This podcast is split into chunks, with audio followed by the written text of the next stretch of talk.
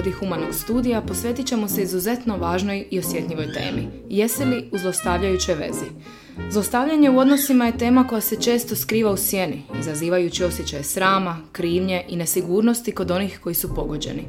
U ovoj epizodi želimo otvoreno istražiti znakove zlostavljanja u odnosima kako bismo pružili slušateljima priliku za prepoznavanje i razumijevanje situacije koje bi mogle ukazivati na zlostavljanje. Nadalje, Naša psihoterapeutkinja Irena će pružiti vrijedne informacije i smjernice o tome što čini zlostavljanje u vezi, kako se razlikuje od zdravih konflikata i sukoba, te kako prepoznati različite oblike zlostavljanja. Irena, fizičko nasilje se naravno vrlo lako prepoznaje, ali ono emocionalno može biti toliko prikriveno da ga ni sama žrtva nekad ne prepoznaje. mm Kako prepoznati da je neka osoba u zlostavljajućoj vezi?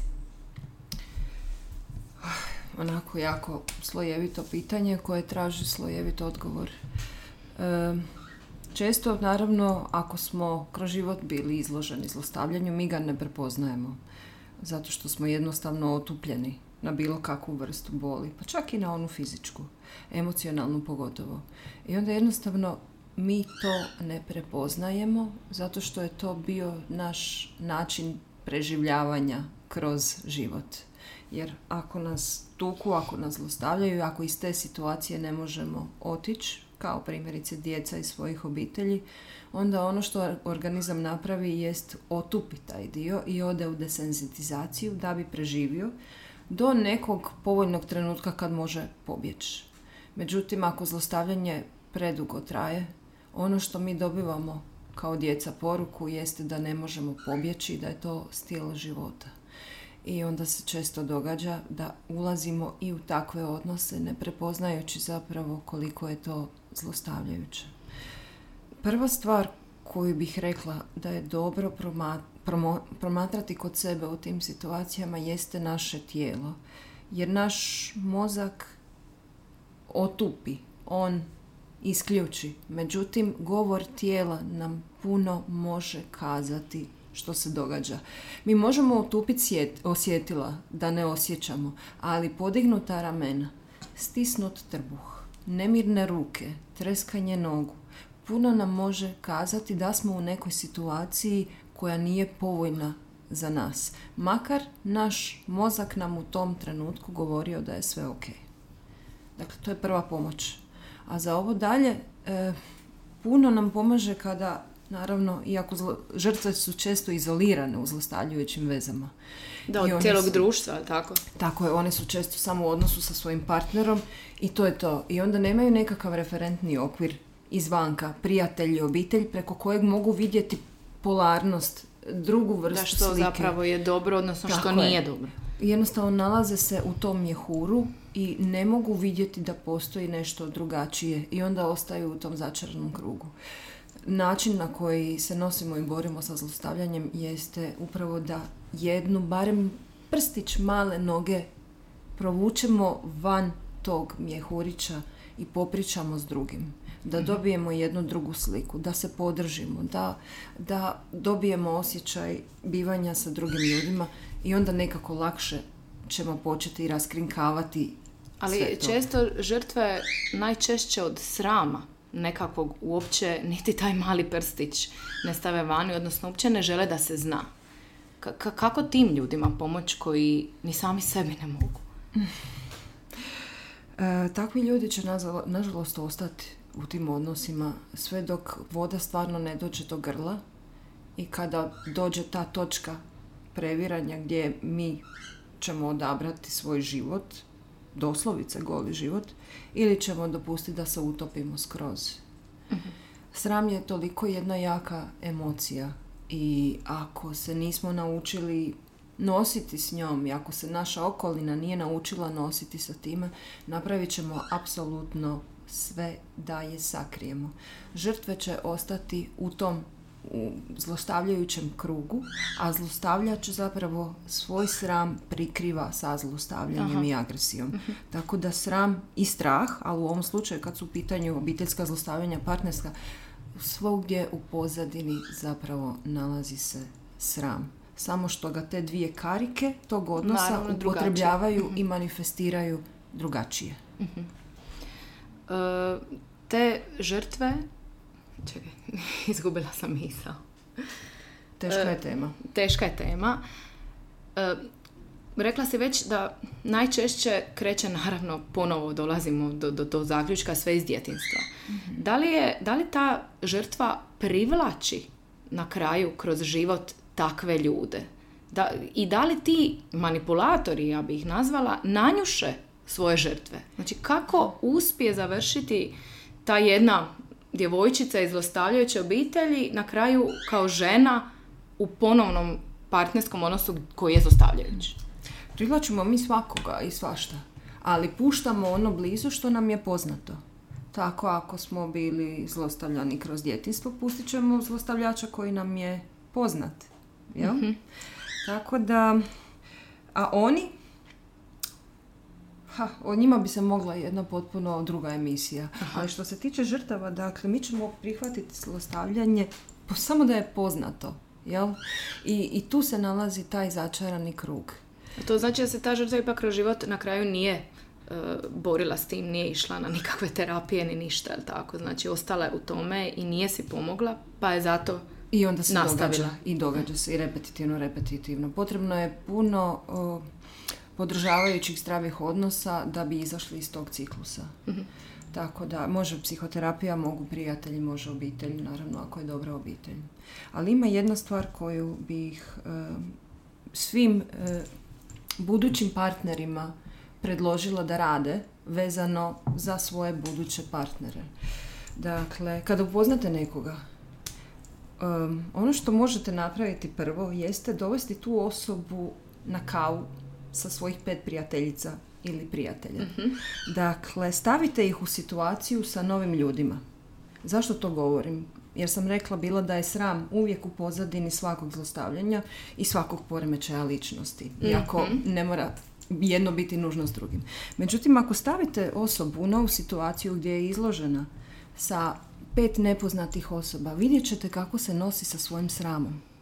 I ako postoji neka stvar koja baš nije najbolja, lako moguće da će se pokazati upravo tamo. i da će prijatelji to prepoznat, Tako možda je. prije nego žrtva, Tako je li je. buduće. I na neki način imate jako dobru selekciju. Tako da prvo izložite ih obitelji, prijateljima, apsolutno Ali svima. često ti ljudi e, su jako, jako dobri glumci. Ovdje ne. Ok, Oni su jako dobri glumci u situacijama koje su sami posložili. aha, u situacijama koje su im poznate. Ali nisu dobri glumci kada dođu u situaciju sa nepoznatim ljudima koje ne znaju jer tu situaciju ne mogu kontrolirati. razumijem. A ako ne mogu kontrolirati, Izaće na vidjelo ono što ne sve mogu najgore. sakriti. Da, Upravo to. da, da. E, manipulatori su najbolji na svom sigurnom području, a to je unutar kuće, unutar ekipe koji su, o- o- koju su odabrali, unutar posla koji su sagradili. Jer kao mnoge žene kažu kako to nisi vidjela, nego tek kad si se uselila. I zapravo ispada da on cijelo vrijeme znaš, ono glumio do trenutka dok nisu ušli u kuću i počeli voditi zajednički život. E, Mislim, sad govorim možda o ne takvim velikim evo ekstremima što se tiče fizičkog zlostavljanja, nego evo možda emocionalnog ima i financijsko vidjela sam. Tako da, E, Manipulatorima je jako bitna slika o sebi. I oni će napraviti apsolutno sve da sakriju i izbjegnu negativnu sliku o sebi. Odnosno sram. Jel? Tako da na vanjštini će sve biti divno i krasno.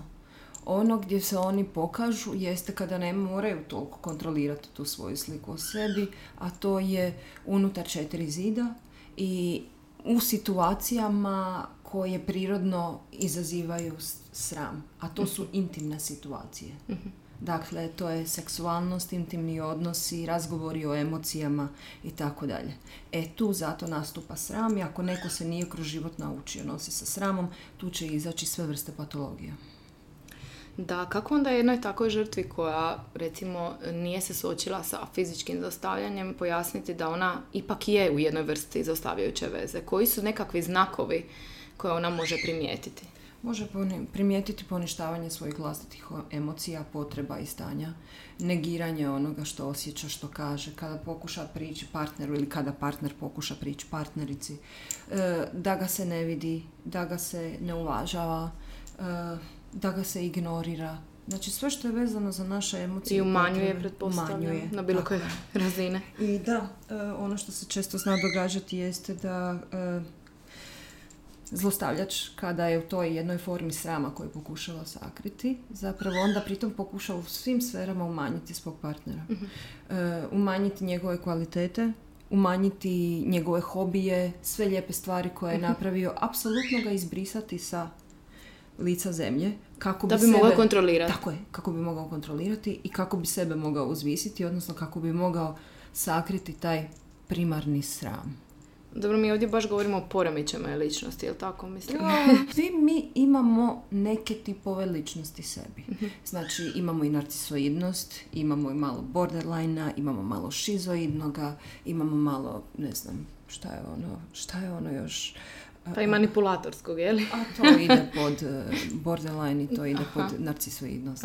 Ali svi imamo nekakve dijelove, jel? Međutim, poremećaj ličnosti je ono što te čini disfunkcionalnim u potpunosti i za tebe, a i za okolinu, jel? I to je ono što je razružavajuće i ta osoba ne može imati funkcionalne, intimne, povjeravajuće odnose. Iako, naravno, poremećaj ličnosti manipulatori narcisi i tako dalje su izrazito sposobni u održavanju brakova. Da. Zato što je to javna slika. Jel? Mhm. A ono što se događa unutar kuće, e to je druga priča. E tu onda njihovi partneri ono, u potpunosti znaju baš nastradati. Da, i pate zapravo neki cijeli život, kao što si rekla. Da, Ako se ne otvore drugima i ne vide drugu sliku, tako je. što je dobar brak zapravo, jer najčešće ni ne znaju. E, kako da ta jedna osoba prekine odnos sa manipulatorom, odnosno zlostavljačem, Zlostavljačem. a da sama pritom ne nastrada?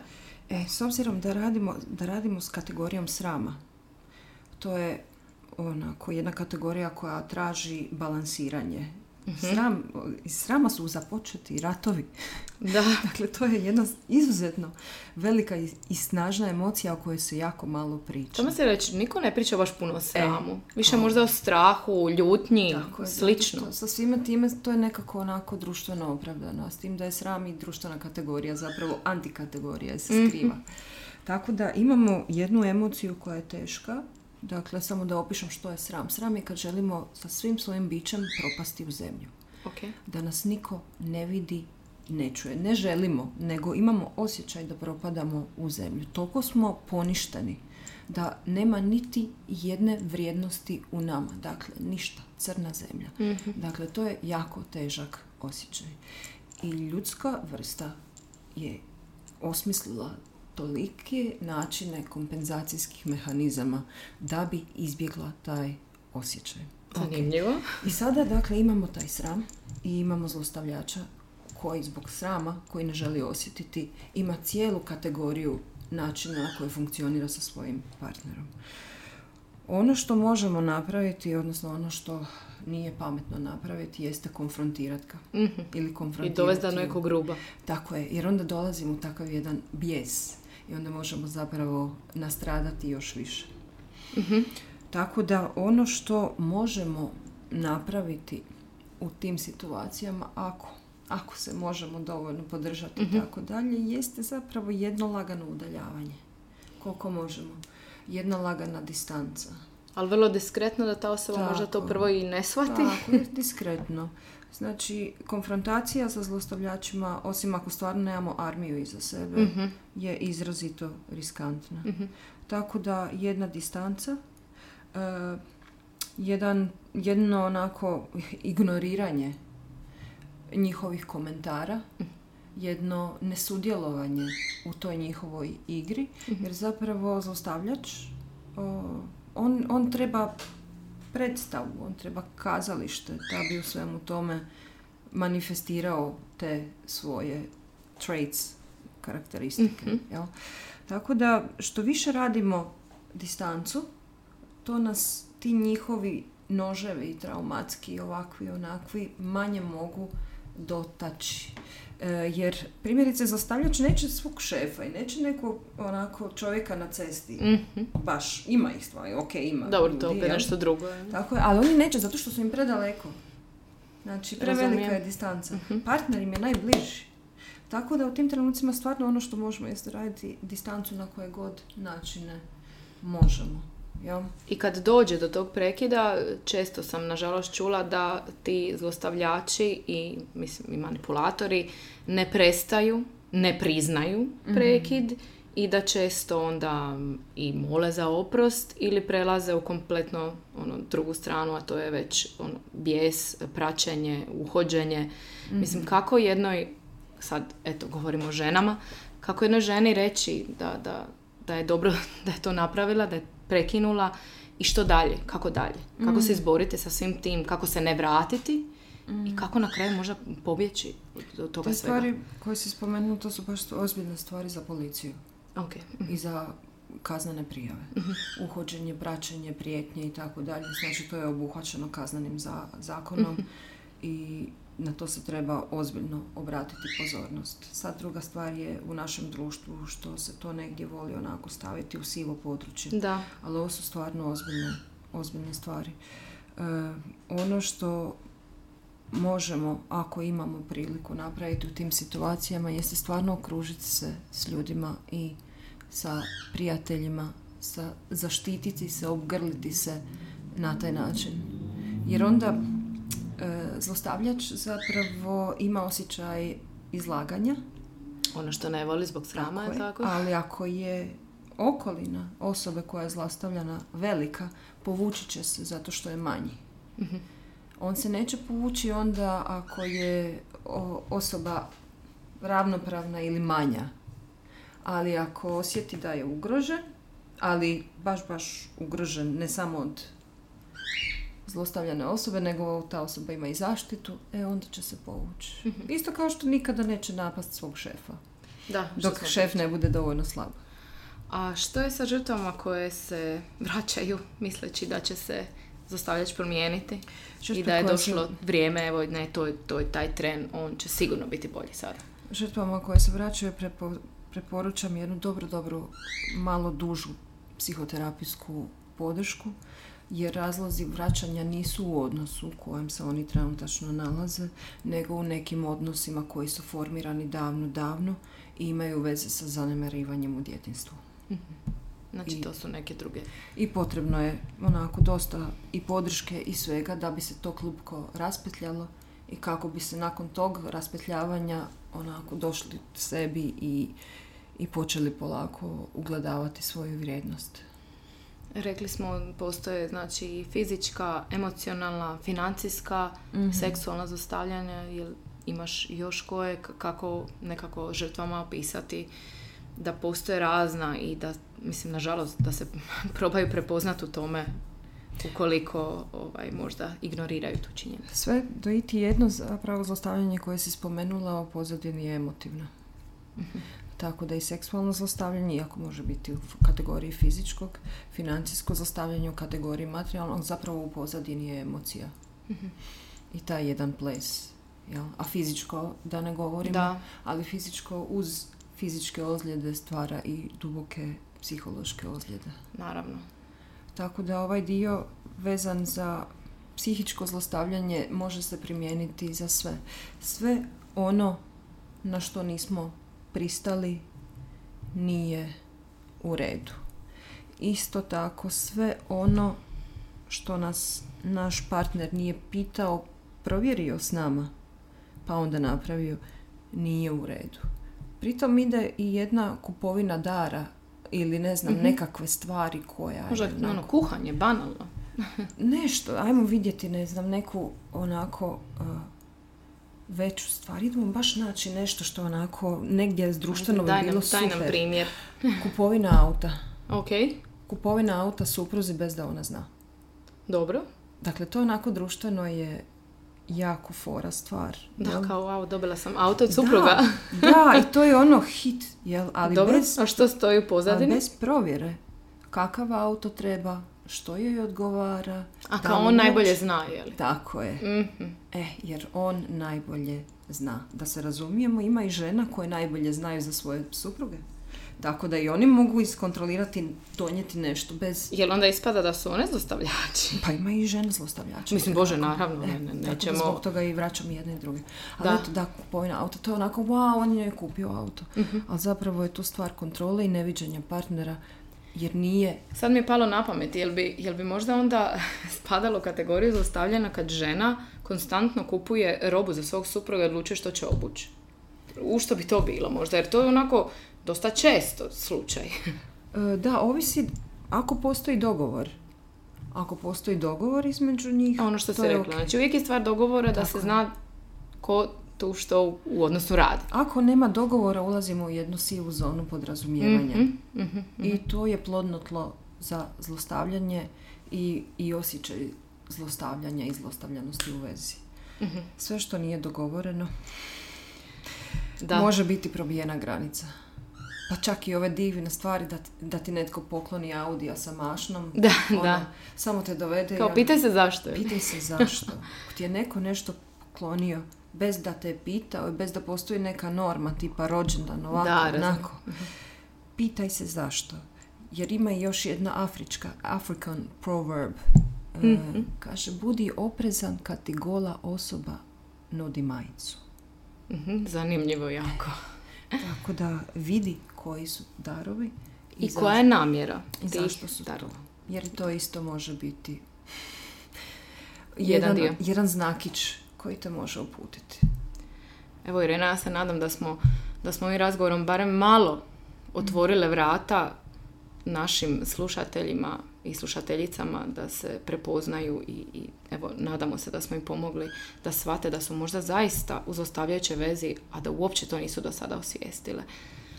Nadam se i ja da, ćemo, da smo malo razjasnile ovaj prostor. Eto, hvala ti puno. Hvala tebi.